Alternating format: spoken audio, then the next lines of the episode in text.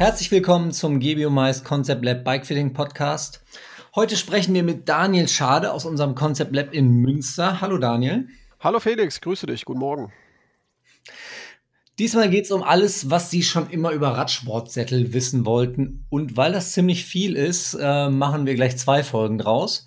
Heute wollen wir vor allem über Sättel für Rennrad, Mountainbike und Co. sprechen. Und in der kommenden Folge geht es dann eher um Triathlon und Zeitfahren.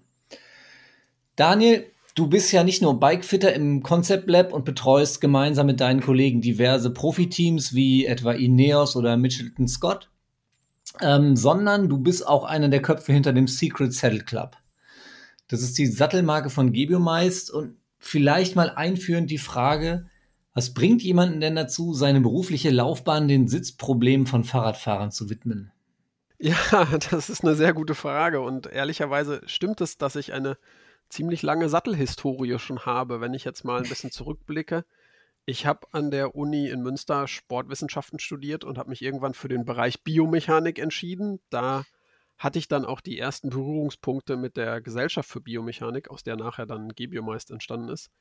Und mhm. ich habe wirklich meine Examensarbeit zum Beispiel als Abschluss meines Studiums über Fahrradsättel geschrieben, genauer über Druckverteilung auf Standardsätteln im Vergleich zu maßgefertigten Sätteln, um nachzuweisen, dass A, eine Druckverteilung mir Informationen bietet und B, auch, dass ein Maßsattel wirklich zu einem erhöhten Komfort und zu einer verbesserten Druckverteilung auf dem, auf dem Sattel führt. Und das ist, jetzt halte ich fest, schon äh, 15 Jahre her, das war 2005, ich als ich diese Studie und Untersuchung gemacht habe.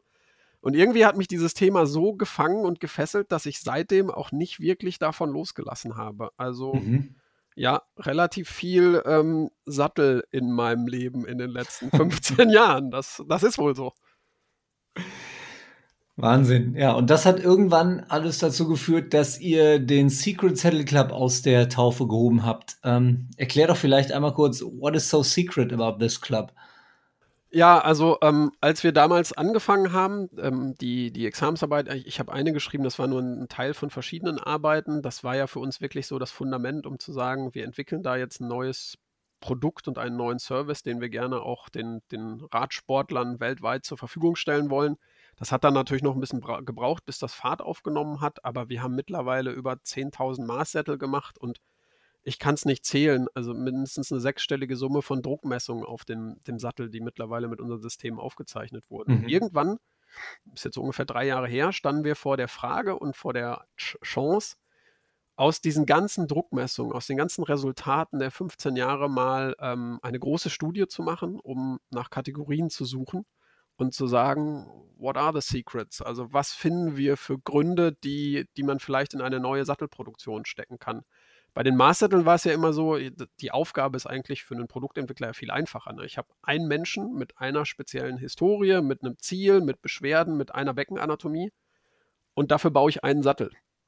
Wenn ich aber jetzt vorhabe, einen Sattel zu entwickeln, der einer größeren Zahl von Menschen passt und da auch einen, Benefit bringt, dann ist das ein viel komplexeres Thema. Mhm. Und das haben wir dann auch gemerkt. Und dann haben wir uns durch sehr viele Datensätze gewühlt und haben sehr viele Messungen nochmal ausgewertet, haben neue Messungen gemacht, haben zwei Jahre wieder eigentlich Forschung betrieben. Das war so ein bisschen back to the roots.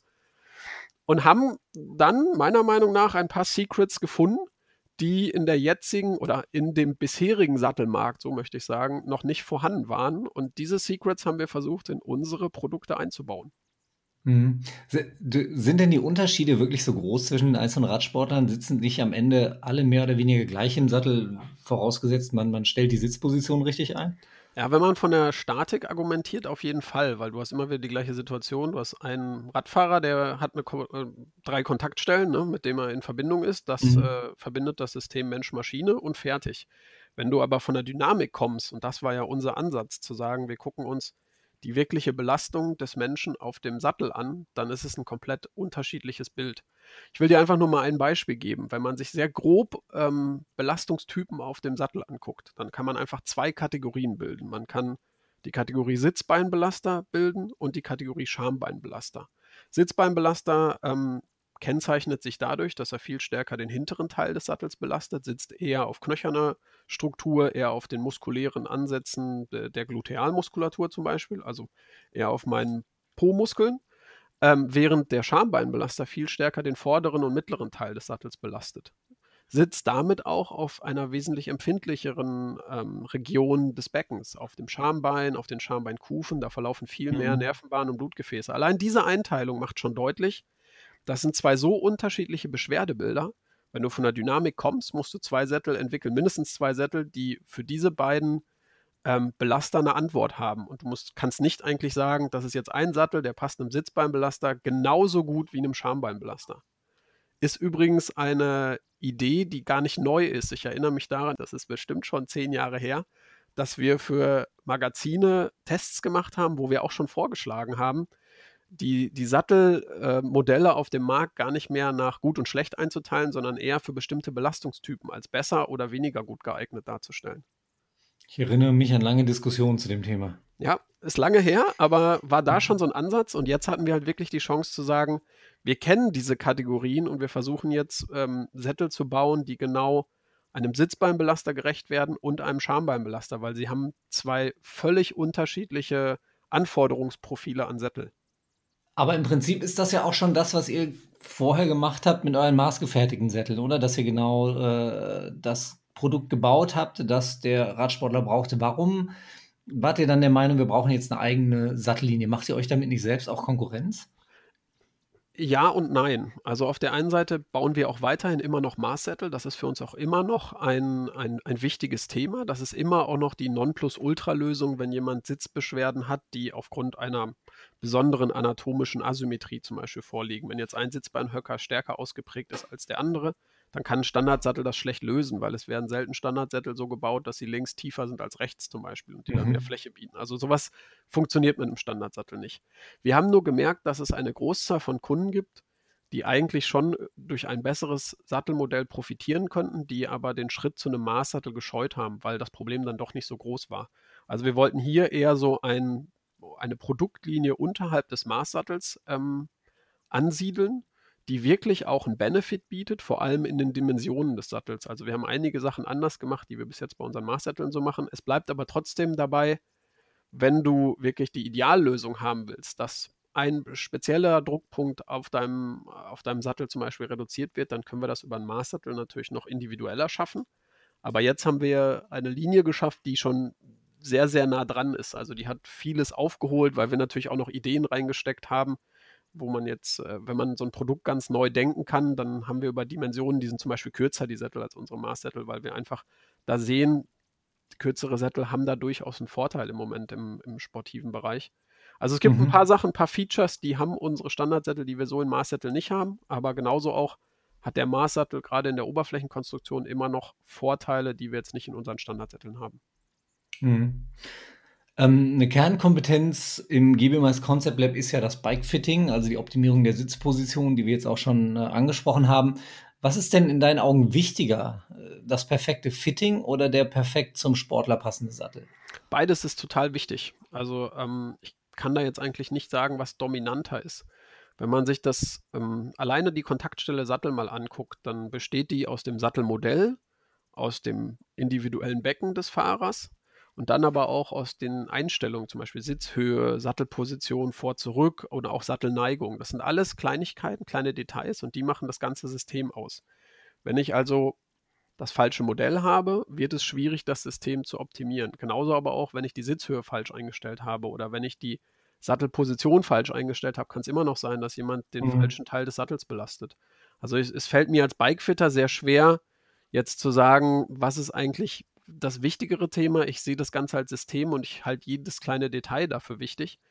Das ist zum Beispiel ein Grund, warum wir sagen, diese Sattelmodelle bekommst du bei dem Secret Saddle Club, also bei Bikefittern oder bei ausgesuchten Fachhändlern, die sich mit diesem Thema sehr intensiv beschäftigen und die auch genau diese Expertise haben. Unsere Sattellinie ist nicht so geeignet für, ich schaue mir das auf unserer Homepage mal an und dann bestelle ich mal direkt bei Gebiomeist, ich rufe mal an und lasse mir einen Sattel schicken. So funktioniert es bei uns eigentlich nicht, weil wir natürlich trotzdem eine Auswahl von Sätteln haben. Und mir ist es immer lieber, dass ein Bikefitter dann die Entscheidung trifft, dass er einen Sleek-Sattel zum Beispiel nehmen will oder einen Area-Sattel, weil er auch weiß, warum er das macht und weil er diese Details im, im Blick behält. Also Mhm. wir haben mal als Claim gesagt, dass es ein Sattel von Bikefittern entwickelt und auch für Bikefitter gemacht. Und ich glaube, das trifft es ganz gut. Also wir bleiben schon in so einem Expertenbereich und wir wollen schon die Expertise auch haben rund um Bikefitting und Sitzposition, um dann das passende Modell zu finden. Hm, ist das auch das, was euch von anderen Sattelherstellern dann unterscheidet? Oder ähm, warum habt ihr damals geglaubt, äh, es braucht jetzt noch einen weiteren Hersteller auf dem Markt? Ja, also wir haben uns erstmal nie als der Sattelhersteller Nummer 25 gesehen, sondern als der erste Biomechanik-Anbieter, der, der jetzt sich mit Sätteln beschäftigt. Also ist ja ein ganz anderer Ansatz, wenn du als Bikefitter sagst, ich habe jetzt so viele Fittings gemacht, ich habe so viele Messungen gesehen, wenn ich mich jetzt mit einem weißen Blatt Papier hinsetze, um meinen idealen Sattel aufzuzeichnen, kommt da mit Sicherheit was anderes raus, als wenn du einem Satteldesigner sagst, der seit 50 Jahren Sättel designt und entwickelt, mach mal deinen, weiß nicht, 20. Sattel, Sattel oder 50. Sattel. Und das war für uns der andere Ansatz, wirklich zu sagen, als Biomechanikfirma definieren wir, was uns wichtig ist.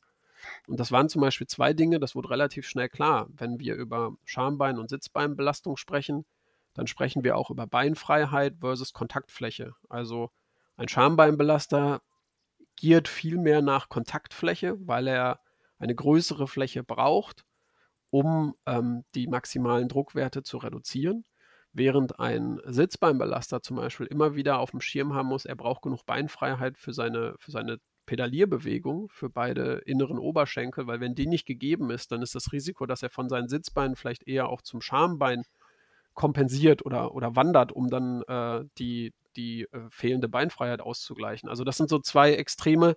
Ich glaube, die hat man dann eher auf dem Schirm, wenn man wirklich aus dieser dynamischen Perspektive kommt.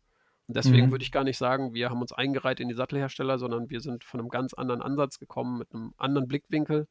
Und das sieht man auch in unseren beiden Modellen, weil ich habe es ja schon mal angesprochen, wir haben diese beiden Belastungstypen und deswegen haben wir auch zwei unterschiedliche Formen. Ja, genau, da wollte ich gerade okay, nachfragen. Also du, du, gehst jetzt ja schon ähm, sehr in die Fachbegriffe rein. Lass uns doch mal ein bisschen ins Detail gehen und darüber sprechen, was die Sättel eigentlich ausmacht. Denn ihr bietet ja nicht nur verschiedene Sättel an, sondern diese Sättel dann auch noch in verschiedenen Formen. Ihr nennt das T und V. Genau. Was hat es denn damit auf sich? Was ähm, ist ein T-Sattel und woran erkenne ich, dass ich einen T- oder einen V-Sattel brauche? Ja, genau. Also äh, T-Sättel gibt es zum Beispiel schon sehr viel auch auf dem Markt. Das ist eine klassische ähm, Konstruktion, die man bei Sätteln so sieht. Ähm, wenn du jetzt einen Sattel in der Hand hältst und du hältst ihn mal an der Nase fest mit deiner Hand und guckst ihn dir also, Nase ist unten, äh, Sattelheck ist oben, dann mhm. kannst du versuchen, einen Buchstaben zu erkennen. Und wenn du jetzt eine schmale, langgezogene Nase hast, die dann hinten irgendwann breiter wird, dann ist das eher der Buchstabe T. Es be ähm, bezieht sich also speziell auf den mittleren Teil des Sattels. Da entscheidet sich eigentlich, ob es eine T-Form oder eine V-Form ist. Wenn du jetzt einen V-Sattel vor dir hast und du guckst dir den so an, dann hast du vielleicht auch eine schmalere Nase, der wird dann aber schneller breiter. Also dann ist der mittlere Teil breiter als bei einem T-Sattel. Mhm. Er bildet also wirklich die Form ah. des Buchstaben V. Diese, diese Form, dieses V, das sieht man mittlerweile ja relativ häufig, finde ich, so bei, bei neuen Sätteln in den letzten ein, zwei Jahren. Ja, als wir angefangen haben, diese V-Form zu shapen, da ist uns aufgefallen, dass der auf dem Markt eigentlich sehr fehlt. Du hast recht, dass der in, den, in der letzten Zeit immer mehr dazugekommen ist. Als wir 2016 diese ganzen Studien gemacht haben und die Prototypen dann nach und nach entwickelt haben, war das mhm. was, was uns wirklich gefehlt hat. Wir haben so eine größere Marktanalyse gemacht und haben auch geguckt, was fahren Athleten oder welchen Sattel würden wir für welche, für welchen Fall eigentlich jetzt äh, bevorzugen? Und da war immer wieder ein V-Sattel, den wir jetzt gerne im Labor gezogen hätten, der aber dann nicht zur Verfügung stand. Und das ist was, was speziell den Schambeinbelaster halt sehr interessiert, weil wir an der, gerade in der Mitte des Sattels eine größere Kontaktfläche schaffen. Also mhm. die Schambeinbelaster sitzen ja viel mehr im vorderen Teil teilweise auf der Sattelnase, aber hauptsächlich auf dieser Transition nenne ich die, also auf dem mittleren Teil des Sattels. Und wenn die dann zu schmal ist, dann sieht man es immer mal wieder in unserer Druckmessung, dass nur ein Teil des Beckens wirklich auf dem Sattel aufliegt, der andere ist in der Luft. Also eine Beckenkufe hängt wirklich ähm, in der Luft und hat keinen direkten Kontakt zum Sattel. Und das führt natürlich zu einer starken Asymmetrie. Also du sitzt dann auch wirklich nur auf der einen Seite des, des Beckens mit all den negativen Konsequenzen. Ne? Das kann Probleme allein beim Sattel geben, das kann aber auch der untere Rücken sein. Es kann aber auch sein, dass es deine Pedalierbewegung beeinträchtigt, weil die Seite, die etwas in der Luft hängt, da ist das Knie halt auch sehr frei. Und dann sehen wir ganz häufig, dass eine Kniebewegung nicht mehr sauber durchgeführt wird, sondern eher nach innen mhm. kippt zum Oberrohr zum Beispiel. Kann dann einfach auch damit zu tun haben, dass die Kontaktfläche in der Mitte nicht ausreichend ist. Und deswegen war es für uns ganz wichtig, und das ist auch immer noch ein Sattel, den ich für eine große Innovation halte, eine V-Form als einen Sattel, also kurzer Sattel mit V-Form in den Markt zu bringen. Ihr habt ja mittlerweile ähm, schon sehr erfolgreich die Sättel in den Markt gebracht und auch viele verkauft. Kann man da so einen Trend erkennen, äh, ob mehr V- oder mehr T-Sättel verkauft werden? Ja, man kann den Trend erkennen, dass der V-Sattel da auf jeden Fall führt, ähm, weil die, ähm, ja, das Bedürfnis nach Kontakt, Kontaktfläche da auf jeden Fall größer ist im Markt. Das ist das, was ich immer wieder äh, beobachte. Wir sehen mhm. aber auch, dass, also es ist jetzt nicht so eine Verteilung 80-20 oder sowas. Man könnte jetzt nicht sagen, lass doch den T, die T-Form einfach weg. Es gibt schon auch eine Gruppe von Fahrern, bei denen es mit der T-Form einfach auch nur funktioniert. Das muss man halt auch sagen. Das ist dieses entweder oder. Ich kann jetzt, wir können uns nicht hinstellen und sagen, diese V-Form funktioniert jetzt für alle, nur weil sie vielleicht bei 60 Prozent funktioniert, während sie bei 40 Prozent mit der T-Form funktioniert. Also beide Formen haben definitiv ihre Berechtigung und haben definitiv ihre Zielgruppe im Markt. Deswegen ähm, ja, ist es für uns auch wichtig, dass wir beide anbieten können. Wenn du jetzt sagst, ihr habt vor vier Jahren jetzt angefangen, euch damit äh, auseinanderzusetzen und dass diese V-Form damals gefehlt hat und dass man sie mittlerweile aber auch vermehrt bei, bei anderen Herstellern sieht, ähm, nehmt ihr das auch so ein bisschen als, als Lob auf? Dass offensichtlich äh, andere Hersteller erkennen, was ihr da tut? Ja, also ähm, ich freue mich natürlich, dass dieser Trend mehr und mehr auch in den Markt kommt. Ähm, ich weiß nicht, ob es jetzt zu hoch gegriffen wäre, das auch irgendwie auf uns dann zu beziehen. Ähm, erstmal ist es schön, dass auch andere Hersteller in dem Bereich Untersuchungen machen, forschen und auch versuchen, ihre Produkte zu entwickeln. Und wenn irgendein Hersteller sagt, ich habe auch mal beobachtet, was der Secret Saddle Club da so präsentiert und das hat mich inspiriert, auch eine V-Form auf den Markt zu bringen, dann mhm. nehme ich dieses Kompliment gerne an. Ich ich, ich möchte jetzt nicht zu arrogant hier wirken, um zu sagen, ja, die haben das bei uns abgeguckt. Ich glaube, so war es dann nicht, aber ähm, ja, das äh, ist erstmal schön, dass diese V-Form sich auch mehr und mehr in dem Markt etabliert, weil sie auch von vielen Radsportlern wirklich mit einem mit Mehrwert belegt wird. Aber du hast vorhin ja schon mal gesprochen von Menschen, die seit Jahrzehnten eigentlich sich damit auseinandersetzen, Sättel zu bauen. Habt ihr äh, aus dieser Richtung mal Feedback bekommen auch? Du meinst von anderen Sattelherstellern? Ja, genau, halt vor allem von, von Menschen, die halt wirklich seit Jahrzehnten sich damit auseinandersetzen und seit Jahrzehnten Sättel bauen und dann kommt jemand und macht irgendwas ganz anders. Das äh, kann man ja auch mal kritisch sehen. Ja, also ähm, wir haben die Diskussion an der einen oder anderen Stelle mal gehabt und da geht es häufig um die, ähm, die Länge des Sattels, warum wir jetzt eigentlich kürzere Sättel bauen und ein Sattel ist doch klassischerweise 27 bis 30 Zentimeter lang, warum kommen wir mhm. denn jetzt mit 25 Zentimeter Sätteln, teilweise mit 24 Fünfer Sätteln? Die Diskussion habe ich schon gehabt, da stelle ich immer gerne die Gegenfrage, was bringt uns denn diese längere Nase? Was habe ich denn da für einen Benefit aus biomechanischer Sicht? Und dann wird es auf der Gegenseite meistens dünn, bin ich ganz ehrlich. Und wir haben ein paar Argumente, die erklären, warum wir ihn kürzer machen. Also alleine schon die Positionierung des Sattels, dass man wirklich die, den mittleren Teil stärker zum Sitzen auch nutzen kann oder sogar den hinteren Teil. Das ist halt ein Schlüsselelement, weil wir ihn etwas kürzer gemacht haben. Wenn du eine sehr lange Nase hast, dann ist es ultra schwierig in einem Fitting ein Becken auch überhaupt nur ansatzweise auf den hinteren Teil des Sattels zu bekommen, einfach weil diese lange Nase im Weg ist. Du hast noch ein paar andere Einstellungsnöte, äh, wenn es zum Beispiel um die, ähm, das Thema UCI-Reglement geht mit der 6 cm Regel, dass du da dann auch den Sattel nicht zu weit nach vorne positionieren kannst. Deswegen haben wir früher schon angefangen, lange Sättel mal zu cutten und etwas kürzer zu machen. Also ähm, die, ja, ähm, das war aber die Hauptdiskussion eigentlich, dass es um mhm. die Länge geht, warum wir jetzt mit kürzeren Sätteln arbeiten. Sie haben aber definitiv einen, einen Performance-Faktor. Und wenn man sich den Vergleich anguckt, effektive Sitzfläche gegen Gesamtlänge des Sattels, das ist halt ein Parameter, den wir uns schon seit Beginn an angucken, dann haben wir eh schon gesehen, dass eine effektive Sitzfläche selten 10 cm überschreitet. Also es gibt wenig Menschen, auch wenn du dir verschiedene Lenkerhaltungen und Messungen über die Zeit anguckst, die auf einer längeren Kontaktfläche als 10 cm sitzen. Das heißt, selbst bei einem 24 cm Sattel hast du noch enorm Spiel äh, mhm. und, und, Fläche des Sattels, die unbelastet ist. Ich hatte gerade gestern die Diskussion mit einem Mountainbiker, der hat gesagt, ich brauche doch aber diese längere Nase, um dann äh, im Anstieg äh, darauf zu balancieren zu können. Ja, genau. Also es gibt bestimmte ähm, Sportarten oder auch Teile einer Disziplin, wo dann ähm, ne, ein Sattel etwas stärker auch ausgenutzt wird. Wir wissen das auch, dass zum Beispiel, wenn Mountainbiker extreme Anstiege fahren, dass sie sich auch viel stärker auf die Nase verlagern, um dann oberhalb genau, des Tretlagers zu kommen. Das haben wir auch schon kompensiert, indem wir da zum Beispiel mit unterschiedlichen Sattelneigungen arbeiten, um dann auch wirklich ein bisschen Druck wegzunehmen. Ähm, das ist auch immer noch so. Und da würde ich dann zum Beispiel auch mit dem Mountainbiker darüber sprechen, dass er mit einer T-Form natürlich etwas besser bedient ist, weil er hat dann eine Nase, auf der er sich noch ein bisschen mehr vor und zurück bewegen kann. Es ist ja jetzt nicht so, dass wir die Sattelnase komplett abgeschnitten haben. Es gibt ja trotzdem auch noch eine Sattelnase bei unseren Sätteln.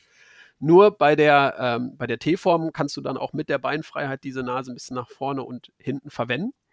Mhm. Aber es gibt einfach auch Rennradfahrer, die sitzen mit ihrem Becken wie eingemeißelt in Oberlenker, Bremshebel und Unterlenkerposition komplett gleich, weil einfach die Flexibilität des unteren Rückens fehlt.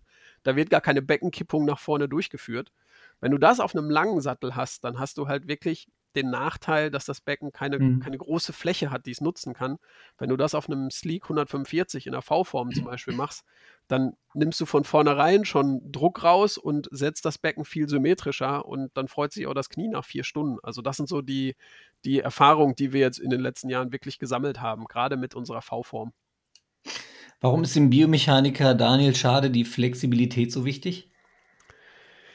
Ja, also wenn man sich jetzt Rennradfahrer anguckt, dann hat ja der Rennradlenker mit drei verschiedenen Lenkerhaltungen durchaus einen Sinn. Der hat einen Sinn aerodynamisch, dass ich in der Bremshebelhaltung zum Beispiel, wenn ich den Kopf auch noch ein bisschen tiefer nehme, einfach ein bisschen Luftwiderstand einsparen kann. Der hat aber auch biomechanisch einen Sinn, weil ich kann die Fläche meines Beckens etwas unterschiedlich belasten, wenn ich aus dem Oberlenker in den Unterlenker wechsle. Und jetzt kommt das Aber.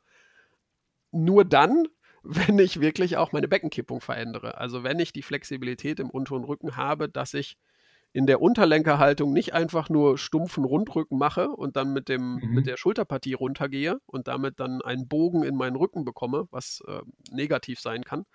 Also nicht einfach nur, indem ich ähm, in, in, eine, in eine gewisse äh, äh, Rückenbiegung gehe, sondern indem ich wirklich das Becken aktiv nach vorne kippe indem ich den unteren Rücken gerade lasse und damit dann aerodynamisch etwas länger werde, um dann den Unterlenker vernünftig zu greifen. Und das mhm. kannst du nur gut machen, wenn der Komfort im vorderen Bereich des Sattels auch gegeben ist. Das ist die Sicht mal, meine biomechanische Sicht zu dem Thema.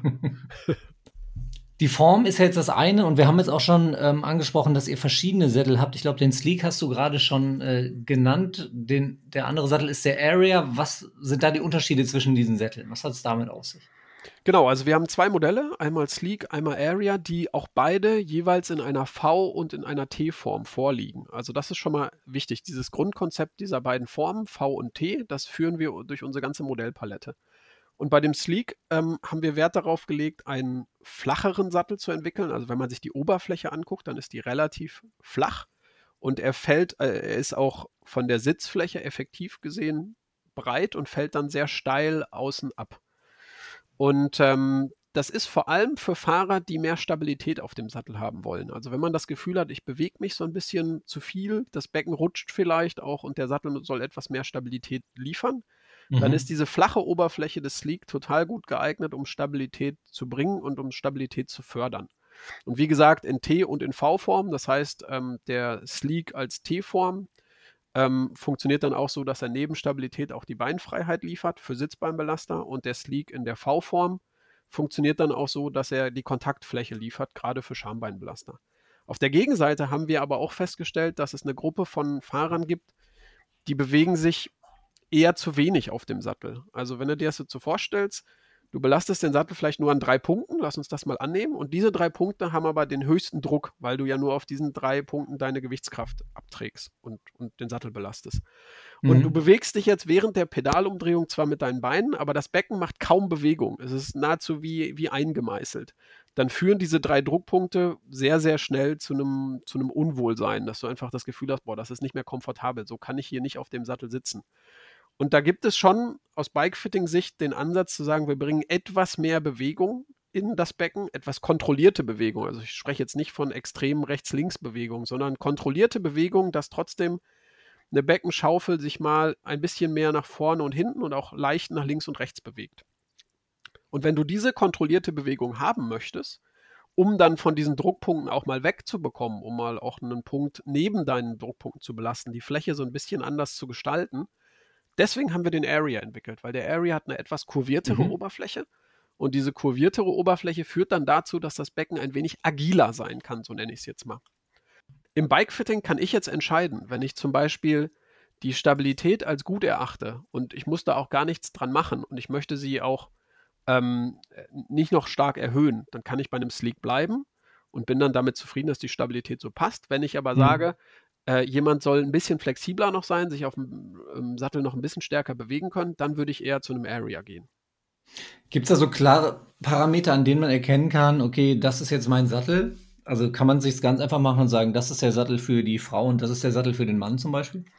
Ähm, ja, man kann das im, im, Generellen beantworten, aber nicht im Individuellen. Also generell kann man sagen, dass eine Frau, jetzt kommt wieder der alte Maßsattel-Nerd, ne? Ja, Entschuldigung. Ähm, im, Im Generellen kann man sagen, dass eine Frau meistens flexibler ist im Bereich des Beckens, in der, im, äh, bei der Beckenmuskulatur im unteren Rückenbereich und damit sich mhm. auch etwas flexibler auf dem Sattel bewegen kann. Deswegen ist der Area-Sattel grundsätzlich für die Frau häufig besser aber es gibt natürlich Ausnahmen. Es gibt auch Frauen, bei denen es sinnvoller ist, mehr Stabilität ins Becken reinzubekommen. Und dann würden wir da auch zu einem Sleek wechseln. Also es ist jetzt nicht so, ein, so eine klare Trennung, dass wir sagen, Sleek mhm. ist ein Männersattel, Area ist ein Frauensattel. Wenn man sich das über eine große Gruppe anguckt, ist die Wahrscheinlichkeit, dass der Area für eine Frau passt und der Sleek für einen Mann etwas größer. Aber das meine ich wieder, im Individuellen ja. ist mir das im Bikefitting eigentlich egal, weil da habe ich mit einem Menschen zu tun und da stelle ich mir diese Frage einfach dann Stabilität oder Flexibilität, was möchte ich erreichen und dementsprechend entscheide ich mich dann halt für Sleek oder für Area. Also, wir haben jetzt gelernt, es gibt äh, verschiedene Formen, T und V, es gibt verschiedene Modelle. Ähm, jetzt gibt es die Sättel aber auch noch ähm, wahlweise mit oder ohne Aussparung in der Mitte. Also salopp gesagt, mit Loch oder ohne Loch. Äh, was hat es damit auf sich? Wenn du, so wie wir es gemacht hast, nach verschiedenen Kategorien schaust, dann kann man die Belastungsfläche sich angucken, man kann sich den Kraftangriffspunkt auf dem Sattel angucken, um zu sagen, stabil oder flexibel. Und dann kann man auch noch sagen, drucksensitiv, ja, nein, weil es gibt Menschen, die viel sensibler auf Druck reagieren. So das immer Druck-Threshold genannt. Also der Moment, wo du sagst, das ist jetzt unkomfortabel, da, da fühle ich mhm. mich nicht mehr wohl. Der ist bei Felix ein anderer als bei Daniel. Und das gilt für alle Menschen so. Man ist da unterschiedlich. Man hat eine, ein anderes Schmerzempfinden. Und es gibt ähm, Sportler, die sind sehr neutral zu Druck am Sattel. Die kommen eigentlich mit, ähm, ja, mit, mit einem relativ hohen Druck gut zurecht dann würden wir gerne zu einem Channel-Sattel gehen, weil er insgesamt eine größere Fläche bietet. Channel heißt ja, wir haben den mittleren Teil des Sattels vertieft, also wie so eine lange Rinne, so eine Längsrinne da drin. Das heißt, dadurch, dass dieser, diese Rinne etwas tiefer liegt, kommt da weniger Kraft an. Der Bereich mhm. ist also nicht so stark belastet wie die Bereiche äh, ringsherum. Aber es kommt noch Kraft an. Also es ist nicht eine komplette Reduzierung auf Null, sondern ähm, es ist einfach nur eine, eine, Reduzierung der Kraft um Faktor, weiß nicht, 30 Prozent sagen wir jetzt einfach mal. Mhm. Bei einem Cutout-Sattel ist das halt unterschiedlich. Da hast du wirklich in der Mitte durch den, durch den Schlitz nimmst du den kompletten Druck weg. Da haben wir gar keine Belastung mehr in der Mitte. Das ist für druckempfindliche Fahrer definitiv die bessere Wahl, weil häufig da verlaufen halt die meisten Blutgefäße und Nervenbahnen. Also wenn wir den Teilbereich entlasten, ist es für druckempfindliche Fahrer immer ein Benefit oder häufig ein Benefit. Man muss aber berücksichtigen, das ist jetzt nicht das Allheilmittel. Das bin ich nämlich auch schon mal gefragt worden. Warum macht ihr eigentlich nicht nur Cutout-Sättel? Ich bin persönlich gar nicht so ein Riesenfan von Cutout-Sätteln, weil sie die Kontaktfläche verkleinern. Mhm. Das heißt, du sitzt auf einer kleineren Fläche, was passiert? Du verlagerst den Druck auf die beiden Stege neben dem Schlitz, auf rechts und auf links, und da kommt auch höherer Druck an. Einfach weil du eine kleinere Kontaktfläche hast. Und dieser höhere Druck, der ist unter den knöchernen Strukturen vielleicht etwas angenehmer, aber trotzdem verlaufen auch dort Nervenbahnen und Blutbahnen entlang. Zwar nicht so stark ausgeprägt wie in der Mitte, aber trotzdem verlaufen sie auch dort. Das mhm. heißt, wenn wenn keine ganz extreme Sensibilität da ist, dann würde ich es immer erst mit einem Channel-Sattel versuchen, einfach um den Vorteil von Kontaktfläche mitzunehmen. Der führt auch noch ein bisschen mehr zur Stabilität, einfach weil eine etwas größere Fläche da ist. Du sitzt einfach ein bisschen satter im Sattel, würde ich mal sagen. Aber wir mussten natürlich berücksichtigen, dass es auch Fahrer gibt, bei denen einfach der Channel nicht ausreicht, weil gar kein Druck zu akzeptieren ist. Und dann haben mhm. wir den mhm. Cutout aus Wahl. Also auch da wieder, wir konnten nicht sagen, wir machen nur eins, weil wir wissen, es gibt beide Gruppen und es gibt ein, ein wirkliches Bedürfnis für eine Channel-Lösung und auch für eine Cutout-Lösung. Also machen wir halt beide. Mhm. Also spielt auch hier das Thema Individualität wieder eine große Rolle. Ja, du merkst schon jetzt, wenn wir über dieses ganze Portfolio sprechen, dass es zwar kein Maßsattel ist, dass wir aber mit unseren Auswahlmöglichkeiten ganz, ganz auf ganz, ganz viel individuelle Bedürfnisse ja. eingehen können. Also das ist ja jetzt wie so ein Leitfaden, wo wir so durchgehen. Ne? Was hast du für ein, wie sitzt der Felix auf dem Sattel? Wo belastet er den Sattel? Dann kann ich eine Form entscheiden. Dann kann ich entscheiden, möchte ich ihn stabiler oder möchte ich ihn etwas flexibler draufsetzen. Dann entscheide ich für Sleek und Area. Und dann kann ich noch entscheiden, wie gehe ich auf deinen eigenen Threshold ein? Wie kann ich mit deiner Drucksensitivität umgehen? Und am Ende steht dann dieses Sattelmodell. Und das ist so mhm. dieser Weg, der dann auch wirklich, ja, ich, so halb individuell durchaus ist. Weil wir jetzt nicht aus einem Sattel aussuchen und sagen, das ist deiner, der passt auch jedem, sondern wir haben halt acht verschiedene Varianten, die wir dann dementsprechend für dich durchforsten können, um, um deinen passenden zu finden. Mhm. Aber wenn ich jetzt selber vor diesen acht Sätteln stehe, äh, woher weiß ich denn, welcher der Sattel ist, den ich brauche? Deswegen arbeiten wir ja mit ganz vielen Partnern zusammen, mit vielen Bikefittern. Wir haben zum Beispiel unsere Concept Labs in Deutschland, bei denen du eine 1A-Sattelberatung in jedem Bikefitting bekommst. Ähm, und dann gibt es noch ein paar weitere Partner, mit denen wir eng zusammenarbeiten, die auch dieses Konzept natürlich kennen, die von uns geschult wurden, die auch genau diesen Weg kennen und die richtigen Fragen stellen, um dann das passende Modell zu finden. und unsere Druckmessung hilft immer, um das Ganze auch noch zu visualisieren. Also ein Bike-Fitting mit Druckmessung führt zum, zum definitiv besten Ergebnis. Wir haben aber noch ein paar weitere Tools, die wir auch unseren Händlern zur Verfügung stellen. Zum Beispiel so einen Saddle Selector. Das ist eine Software, die dann auch diesen, diesen Weg quasi nochmal für den Händler abbildet, damit der, der Kunde mit dem Händler zusammen, damit der Sportler mit dem Händler zusammen auch die richtige Entscheidung trifft. Also mhm. dadurch, dass wir natürlich ein nicht ganz einfaches ähm, Konzept auf den Markt gebracht haben, was aber zu uns auch einfach nicht gepasst hätte. Ich hätte mich nicht hinstellen können mit der 15 Jahre Historie und sagen können, das ist dieser eine Sattel, glaubt mir, der passt euch allen. Das wäre einfach, das hätte nicht funktioniert. Du kennst mich, das, das, das wäre es einfach nicht gewesen. Haben wir natürlich auch gewusst, okay, wir, wir gehen einen konsequenten Weg, wir haben eine, eine etwas größere Auswahl, wir müssen aber auch viel Schulung und viel Know-how weitergeben an unsere Partner und es ist dann einfach auch nicht jeder Fahrradhändler in Deutschland, der das Konzept anbietet, sondern das sind Sattelexperten, die sich auch auf diesen Weg einlassen und die auch wissen, wovon sie sprechen. Also deswegen, ja. das, äh, das muss man ganz klar sagen, dass da Know-how auch eine Rolle spielt und das ist dann beim Fachhändler oder beim Fitter auch definitiv gegeben. Daniel, der Secret Saddle Club ist in den vergangenen zwei Jahren ziemlich erfolgreich angelaufen. Wie geht's jetzt weiter? Habt ihr schon Pläne für die Zukunft? Oder habt, habt ihr das Thema zu Ende entwickelt? It never stops. Also ähm, wir haben schon neue Ideen und die Ideen kommen ähm, aus dem Triathlon-Bereich. Und das, glaube ich, ist was, was wir in einem zweiten Podcast nochmal behandeln werden. Da haben wir mhm. festgestellt, dass diese Drucksensitivität auch sehr viel mit Schaumhärte zu tun hat. Also es ist unfassbar wichtig, ob der Felix auf der richtigen Schaumhärte sitzt, ob du dich auch wohlfühlst auf dem Sattel, gerade über längere Zeit. Und deswegen Aha. haben wir unseren Triathlon-Sattel schon zu Beginn an in zwei Härten rausgebracht, in einer soften und einer neutralen Variante. Und das haben wir genutzt und haben in den letzten zwei Jahren nochmal sehr intensiv das Thema Schaumhärte behandelt und auch weitere Forschung gemacht und haben festgestellt, dass auch Sleek und Area an der einen oder anderen Stelle einen softeren Bruder brauchen.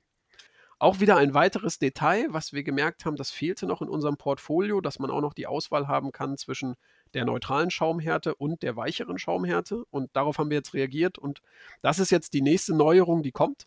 Die kann ich jetzt auch schon ankündigen. Weitere Sachen sind in der Pipeline. Da ist mir aber, ähm, sind mir jetzt noch die verbalen Hände gebunden. die verbalen Hände gebunden. Ja. Ansonsten müsste dieser Podcast sofort nach dem Hören explodieren und das will ja auch keiner. Deswegen würde ich das nochmal gerne vertagen. Ich kann nur versprechen, da kommt noch ein paar ein paar News kommen da noch. Wir haben noch ein paar Sachen in unserem Köcher. Alles klar, okay. Dann, dann vertagen wir auch mal äh, die weitere Fortsetzung dieses Podcasts. Ähm, wollen uns im zweiten Teil dann nächste Woche noch intensiver mit dem Thema Triathlon und Zeitfahren auseinandersetzen. Da sprechen wir dann sicherlich auch nochmal über das Thema Sattelhärte, Schaumhärte, das du gerade schon angesprochen hast. Und vielleicht weißt du bis dahin ja schon mehr oder kannst uns bis dahin schon äh, mehr über die Zukunft verraten. Daniel, vielen Dank. Danke dir, Felix. Schönen Tag. Ciao. Ciao.